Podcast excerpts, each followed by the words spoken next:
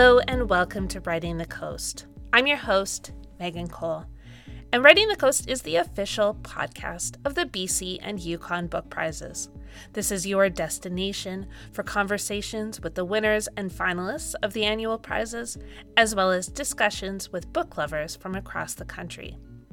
Now, my guest for this episode is a lover of genre fiction, and her Vancouver bookstore started as a book truck. If you don't know who I'm talking about, don't worry, here she is to introduce herself. My name is Hilary Atleo, and I'm the co-owner of Iron Dog Books with my husband Cliff. And my mom is an Anishinaabe from Curve Lake, Ontario, and my dad is a settler. Hilary and I talked about how Iron Dog started and what she loves to read. We also talked about independent and internet booksellers. Here's my conversation with Hilary Atleo. If you could be the character from any book, novel, poem, kids book, I think we recently uh, Rob Bittner threw in Neo from The Matrix, so it's gone to uh, movies too. Who would you be and why?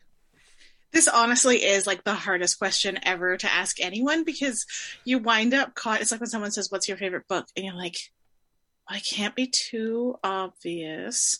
So I, can't be too arrogant.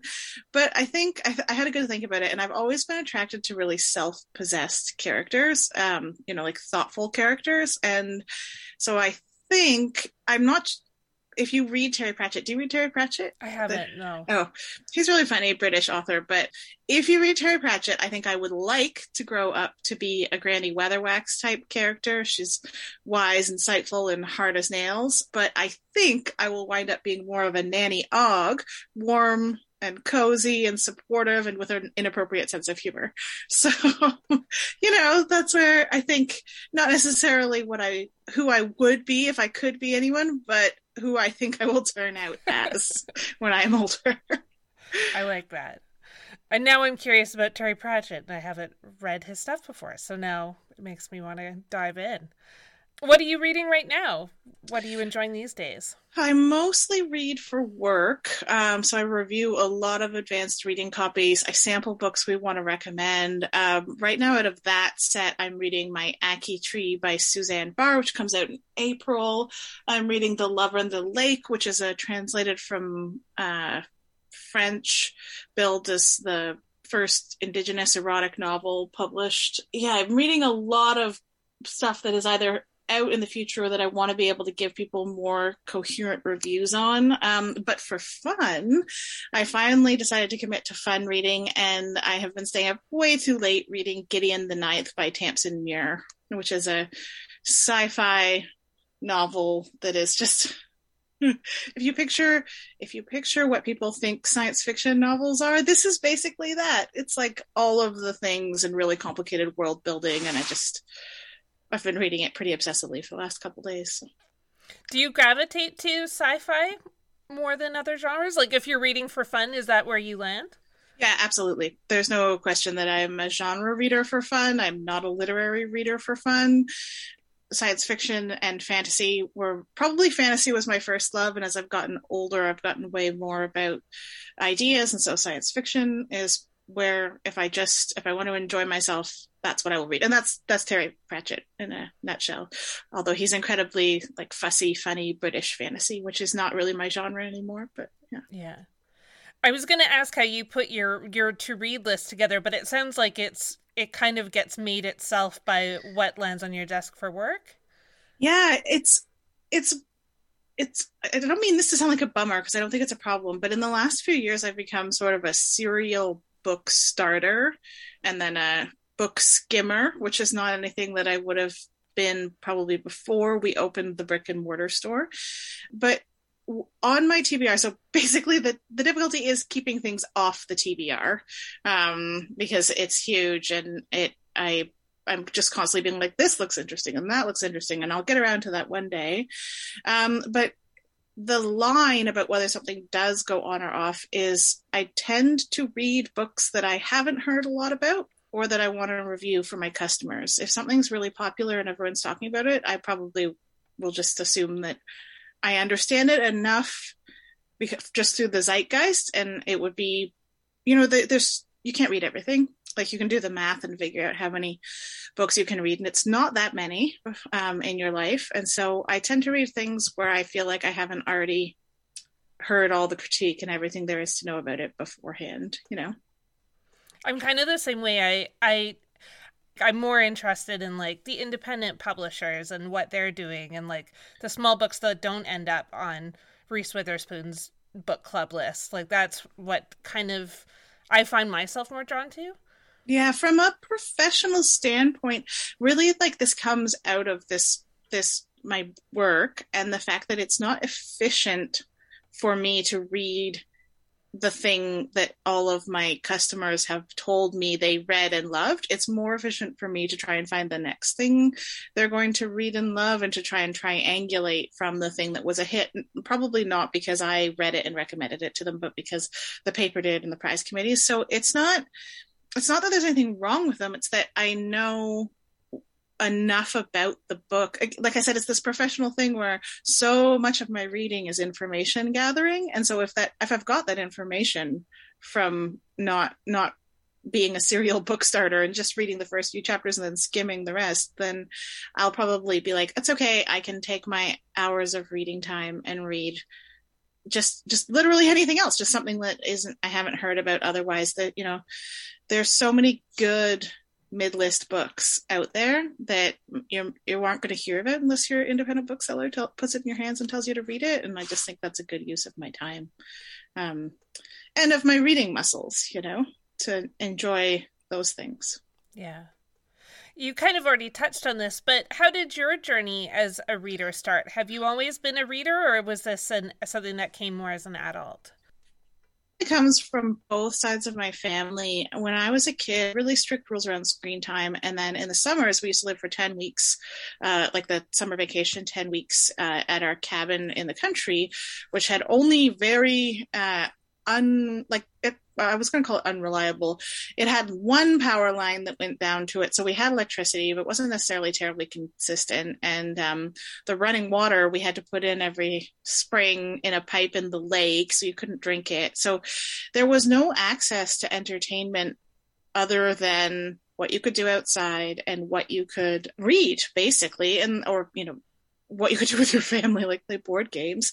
So I, we, all of the kids in my family, we used to read really copiously, and my parents as well. I started with traditional kid literature, like Laura Ingalls Wilder and Nancy Drew and Archie comics, but just it didn't take me long to realize, like we were saying earlier, that I really loved science fiction and fantasy, and that continues throughout my life to be a thread, like a touchstone I'll return to. It seems really interesting with sci-fi and fantasy because I think like when I was a kid, it was it was probably painted with a you know nerds read sci-fi and fantasy or that's how that's how it was you know described. What? Um, i'm so shocked and I offended I know right? Like as if this is a surprise. But it's interesting because it seems like that line has moved like especially maybe with the way it's been ad- adapted for tv and film that no longer is it kind of this out this like strange outlier of like genre fiction it's now like much more popular. And i think maybe it's also because of how we are now reading dystopian fiction more and more too that the line has pe- people it seems like more people are picking up those books than maybe they were before or are more, more comfortable saying that's what they're reading than what they were before.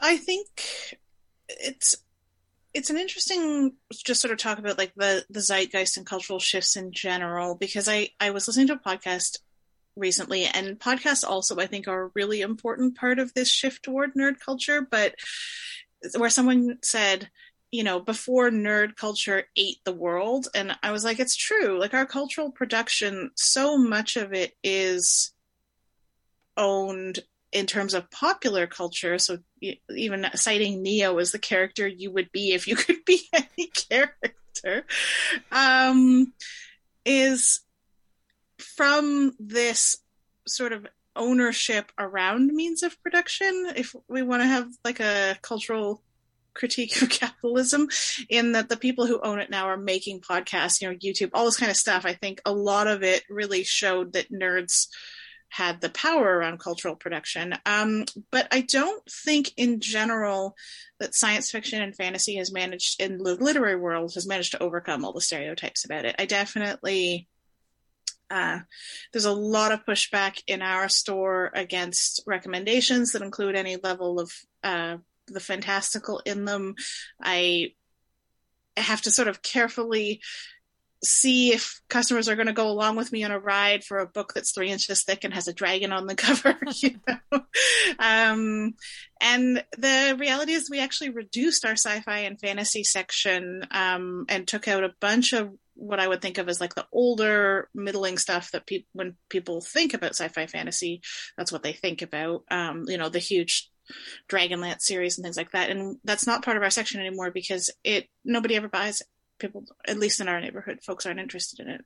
And we expanded our literary fiction section. So just like, this is like a total diversion around cultural production, but um, I think that the zeitgeist has normed it, but that also means that uh, the consumption of it is limited to a certain key areas, like largely television and film and things mm. like that.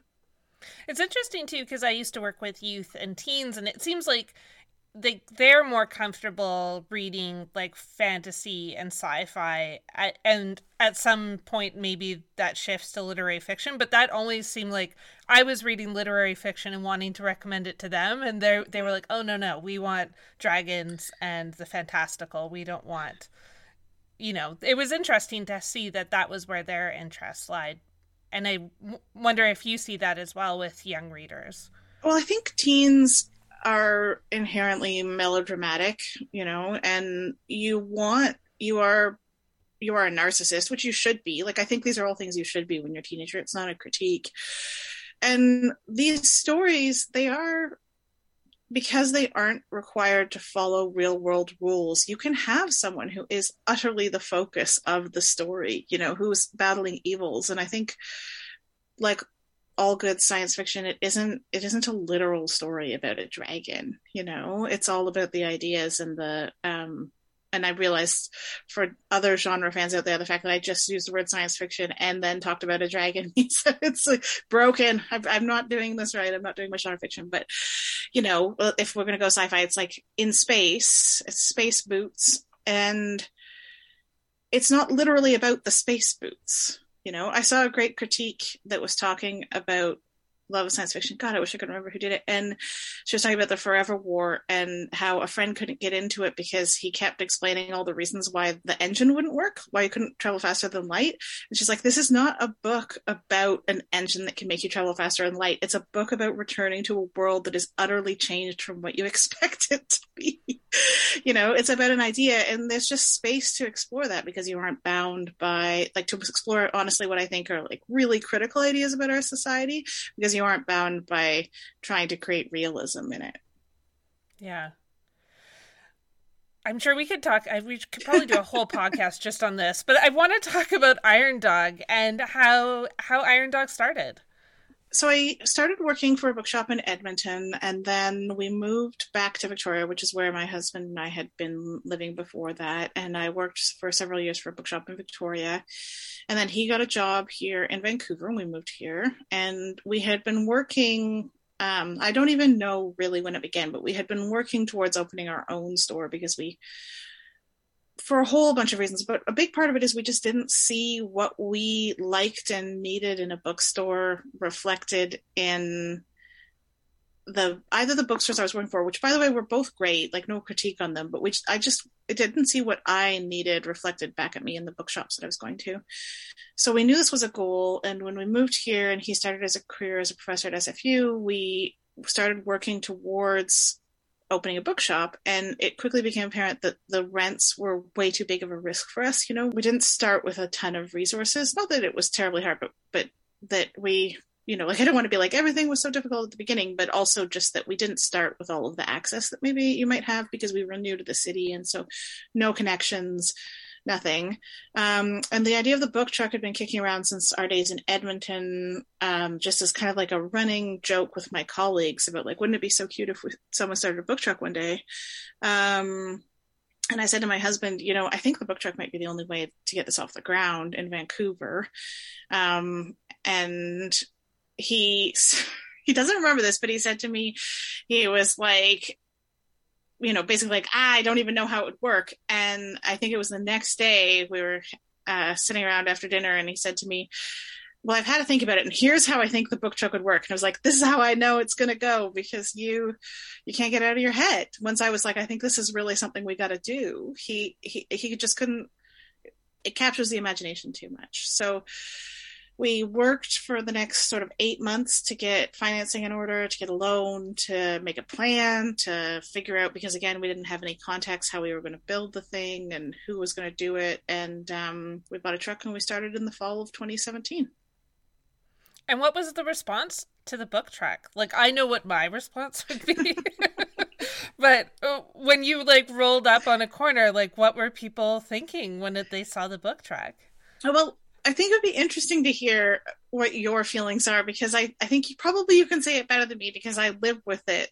I, you know, it's a normal part of my life. But how do you feel when you think there's a book truck exists? Oh my gosh, it's like better than an ice cream truck for me. like if if a truck rolled down my street and parked and was full of books, I would squeal for joy like a small child. So yeah. We also don't have a large book. We don't have a bookstore in Powell River. So, I mean, a book truck is particularly exciting. No, that is exactly right. Is that it reaches into people people's hearts and it says like there is magic. This is a magic thing, you know? And what interests me about it is that you don't have to be a dedicated reader. Like that's the thing the book truck showed me is the, is all of the barriers that conventional bookshop have towards non-readers you know all the assumptions and even just the cultural understanding of the idea that bookshop people know a lot about books and are going to be snobs. And the book truck because it's just such a weird thing is an invitation to everyone. Like that that's the biggest thing i found is that everyone it turns out is a reader in some capacity um, which is something i've carried with me into the brick and mortar try and make it as inviting as possible to non-readers but yeah, the book truck is a weird thing. It it, I also I think we're probably going to talk more about the logistics of book trucking, but just something you said in your follow up was how do people feel when you roll up? And I think that that's that was one of the hardest learning curves for us is that there's no such thing as rolling up in the book truck. It is way too many logistics. Uh, there's no ability to sell on a street corner because of Vancouver's restrictive licensing. It's just a real uh, it's a real challenge. It's a really hard thing to do to try and make a go of it in a mobile bookstore, um, which is why we have a brick and mortar now. So, uh, yeah, talk a little bit about the logistics. Like it, it, it sounds like easy, right? Put a whole bunch of books in a truck and park and you know, like Field of Dreams. If you build it, they will come. but uh, as you're saying, it's clearly not that easy. Um, so maybe if you want to talk a little bit about those challenges and then also uh, the the transition to having the brick and mortar. Yeah the the three big challenges to the book truck are licensing expense and weather. And those are really deeply interrelated problems that essentially make it like a very hostile environment to try and make enough money to support the book truck. Um, I've been following my contemporaries who open book trucks, and the average lifespan of one is two years. Our book truck, which is still in existence but used sporadically, also only lasted two years. Like this isn't me being like, "Ha, I did it," and everyone else didn't. It is. It's like because two years is the first year you think, okay, I can do this. I it's hard, but I'm just getting started. And the second year you realize that none of the challenges are ever going to go away and you have to figure out how to cope. And usually that means either opening a brick and mortar or selling it and moving on to other things. So the related things are licenses. There isn't a license to roll around and sell books. You can't be an ice cream truck and part of the reason why you can't be an ice cream truck is even if you could get an ice cream truck license, you sell more than 20 different kinds of ice cream and it takes longer to choose it than you know the our truck carries about 3000 books. I recently counted how much we could fit in there so that's the new number because i now know how much it takes to fill it up. And that's that is a longer term proposition than how long you can have an ice cream truck. So if you can't get a license to operate just on the street and sell things in a regular place like a food truck, what do you do? And the answer is you do markets and special events, which have extraordinarily high fees or won't let you vend at all because they are a farmer's market and we don't make our books and they have make great go rules. So the fees often, you know, like I had months I discovered once I got into it that were in the summertime where the fees would be more than leasing a storefront. But I could only be open two or three days a week. So that combined with the final blow, which is the unpredictability of the weather, which is bad in a food truck, but worse in um, a storefront where you are trying to sell products because we people come into it and they don't want to if the weather's bad and because they out of kindness they don't want to come in because they're all wet or unhappy and they don't want to make the books wet and unhappy and it's a crowded space and everyone feels uh, bulkier when they're wearing all their stuff and they're like it's too small in there i don't want to get in there with my umbrella and my big coat and so we found that you know, we would pay the big fees uh, to go to an event because we couldn't get a license, and then the weather would be terrible. We wouldn't make enough money. So that's it. That's like the trifecta of things that make a book truck a challenge or harder to run. And um, there's one that opened in Squamish, and they opened a couple months ago, and they have already leased a storefront, so they were faster on the uptake than me. Um, they're called a Little Bookshop. Very cute. I like their trailer. And then I was recently contacted by some folks in East Van who are thinking about opening one. So there might be another one around town. And honestly, the more of us there are, the better, because maybe eventually we can get some good licensing. Yeah. And so at what point did you did you decide brick and mortar is the way to go, or was that always kind of in the back of your mind as you were doing the track?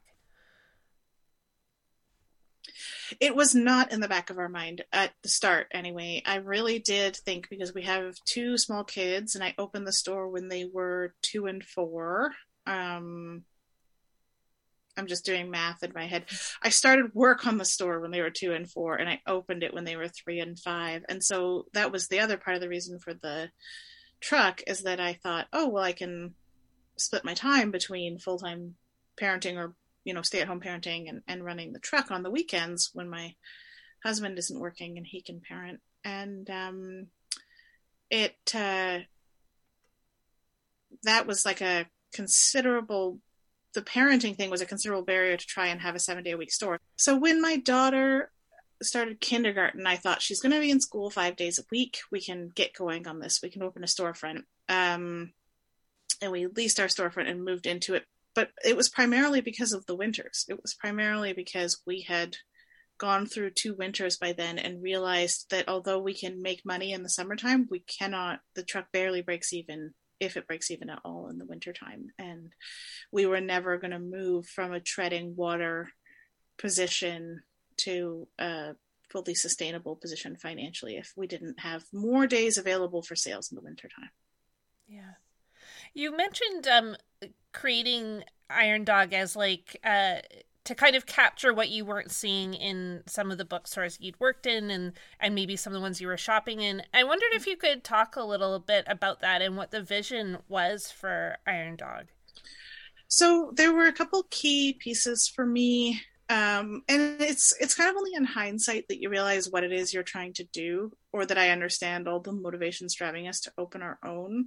Um, one of the big things was accessibility, which is the other reason why we thought the truck would be a really good idea because there are so many areas in Vancouver that do not have bookshops, and it's such a drive to get to an independent bookshop. You know, we I came from Victoria. I'm not originally from Victoria, but I moved there in 2003 for university, which is just lousy with incredible bookshops. You know, they're everywhere, um, and they're easy to get to because the city is not very big.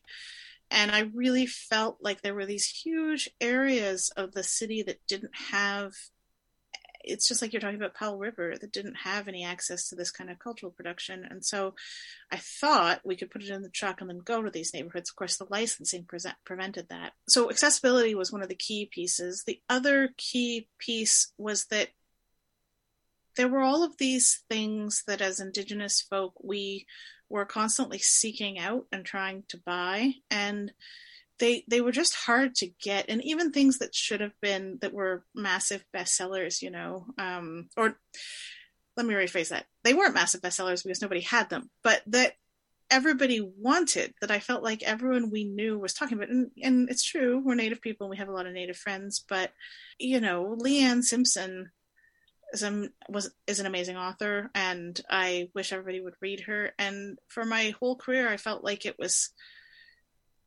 a real, my whole career prior to owning my own store, I felt like it was a real struggle to get her titles, you know, to get them into the store, to get people to read them.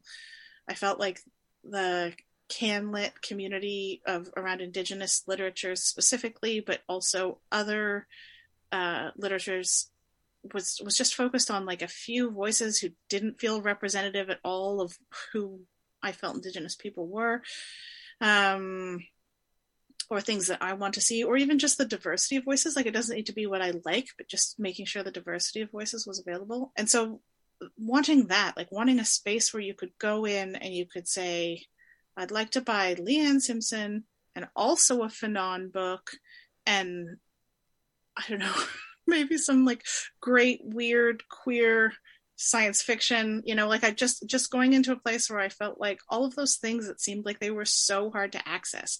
Like you like you had to go online and buy them because your conventional bookshops were telling you to read Jodi Picoult, you know. I um or other authors who were supposedly speaking for indigenous people but weren't actually indigenous i just i was like i want this to be available to us i want i want a place where i feel re- myself reflected back at us at me you know and and where other people feel welcomed which is why when we brought the truck out onto the road and i was like there are so many people who don't feel welcome in bookish spaces and if we can make a store that's for everybody um, or at least where you feel it's somewhat hospitable to you even if you're not a book person then then that's what i want to do yeah that kind of segues into one of the other questions i wanted to ask you which is i think um we've maybe the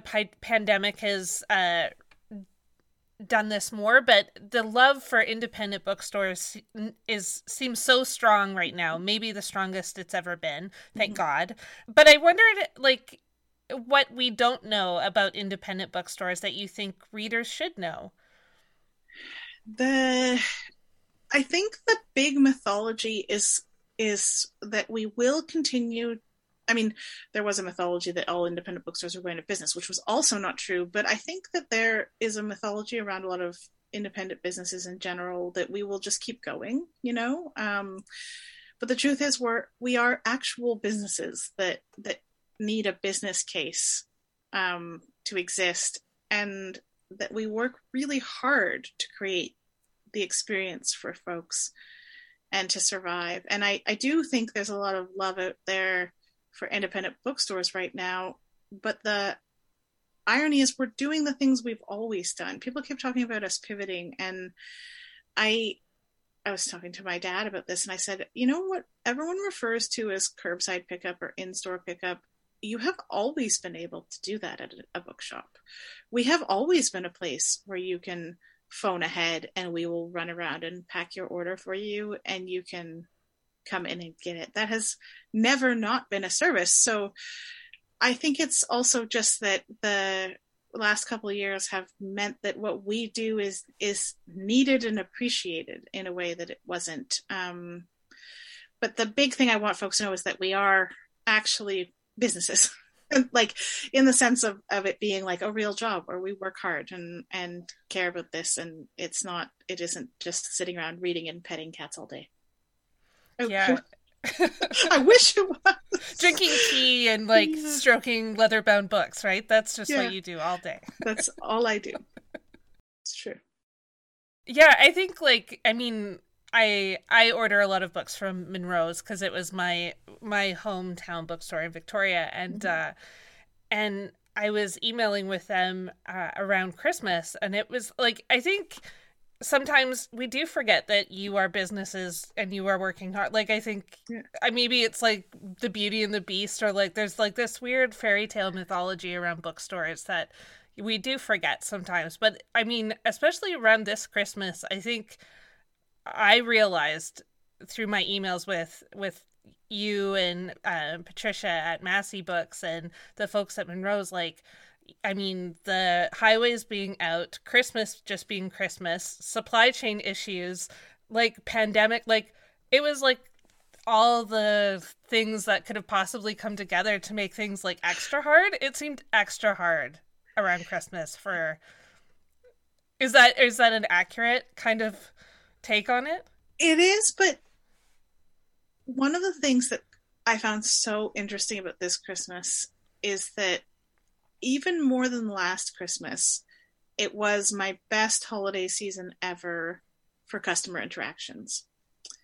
You know, and that is saying a lot because it was my worst holiday season ever for meeting expectations because I couldn't do anything about the roads flooding.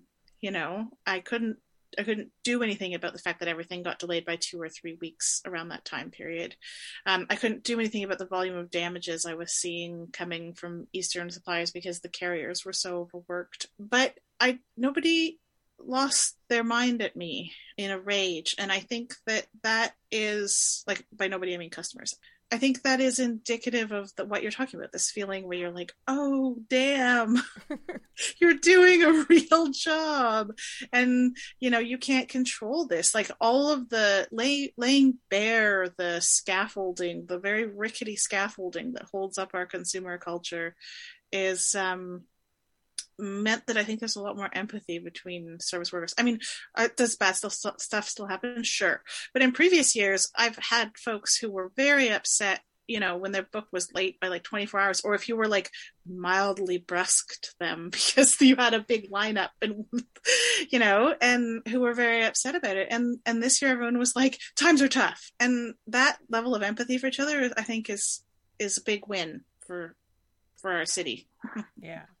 I hope that's something I hope continues in like that that empathy can somehow continue into whatever the future looks like. But yeah, I think which also segues into uh, a question you mentioned the this idea that bookstores had pivoted and and I think you know there's been so much uh, like I don't know if it's like doom and gloom or like scare scare tactics or whatever around publishing and book selling around ebooks and uh, Amazon and all those mm-hmm. things.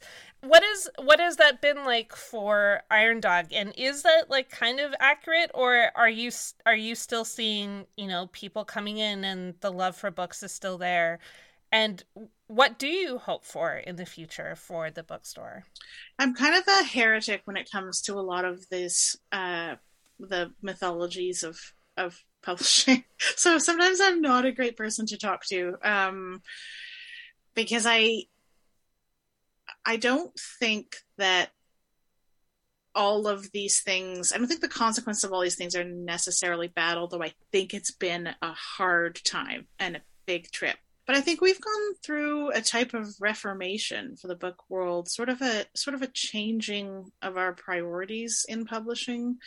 You know, the book rose to prominence like with the printing press as a medium for conveying information with i think relatively little regard for its physical form.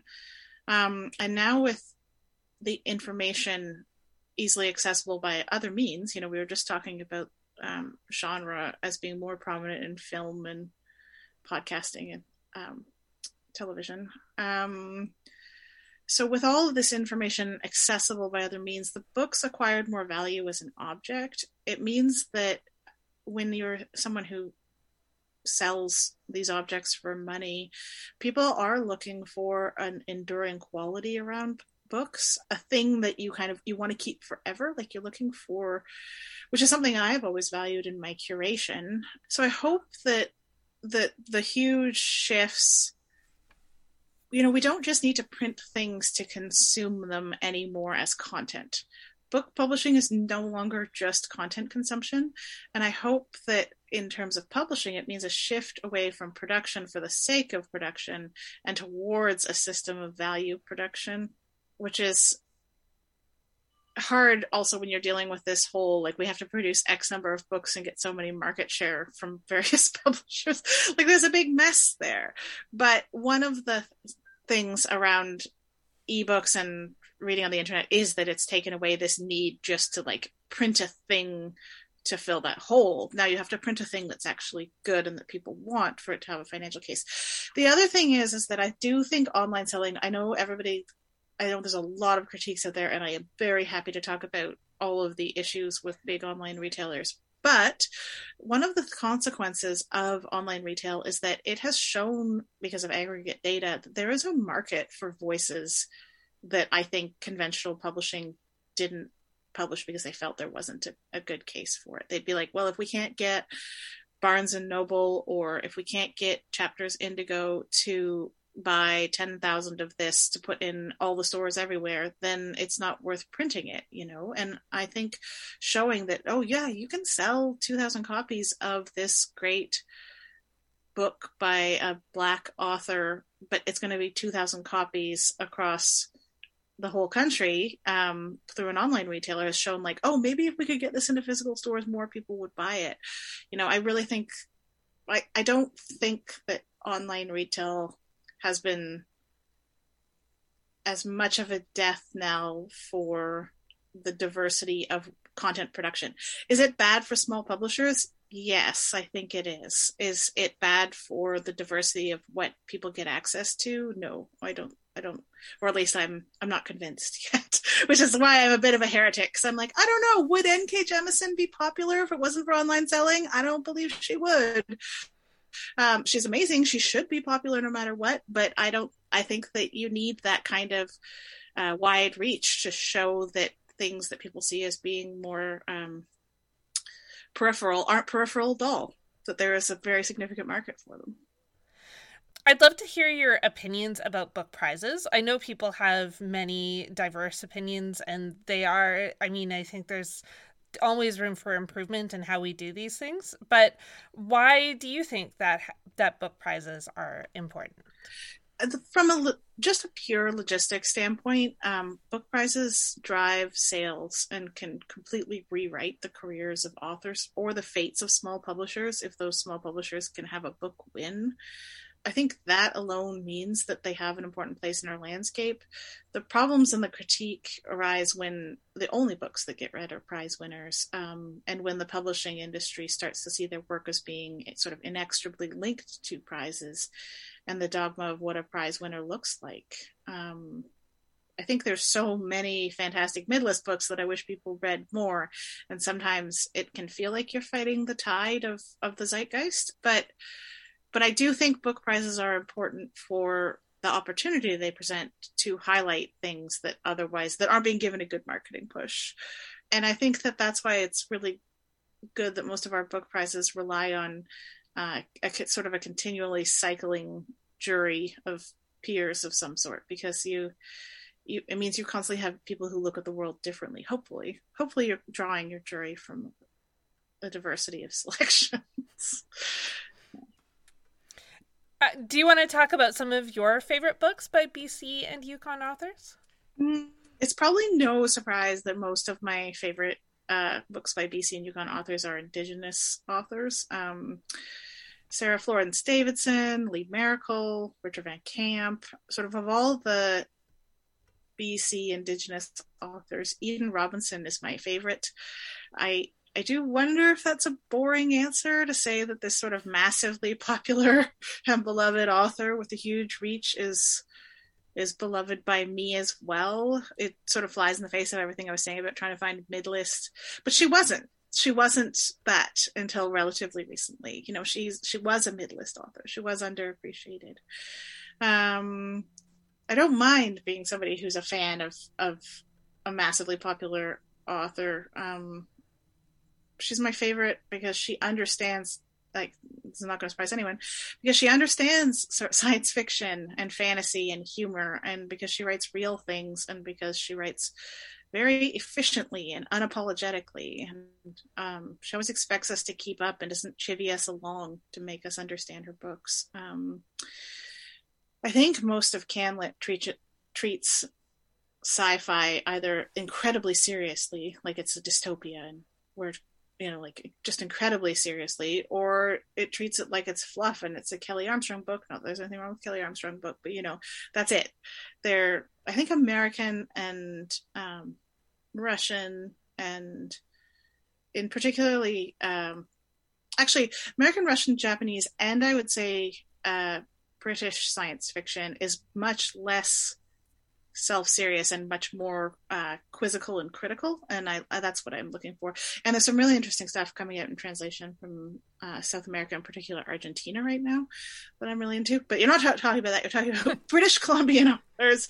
Um, so i mostly for fun read genre. Um, Iona I was always a favorite from the mystery section. I like to read her when i just want to snuggle up in a big storm and read a cozy um, and I also, for work, read a lot of young adult, and I've sort of never gotten over my affection for Kit Pearson. You know, she's an icon. she's so great. That was Hilary Atleo. Hilary owns Iron Dog Books in Vancouver with her husband Cliff. If you want to find out more about the BC and Yukon Book Prizes, visit our website, bcyukonbookprizes.com. You can also find us on Instagram, Twitter, and Facebook, where we share news about the winners and finalists, as well as information about upcoming events. Next week on Writing the Coast, you'll hear my conversation with Carly Rigby. Carly is a book lover and bookstagrammer. Thanks for listening to Writing the Coast.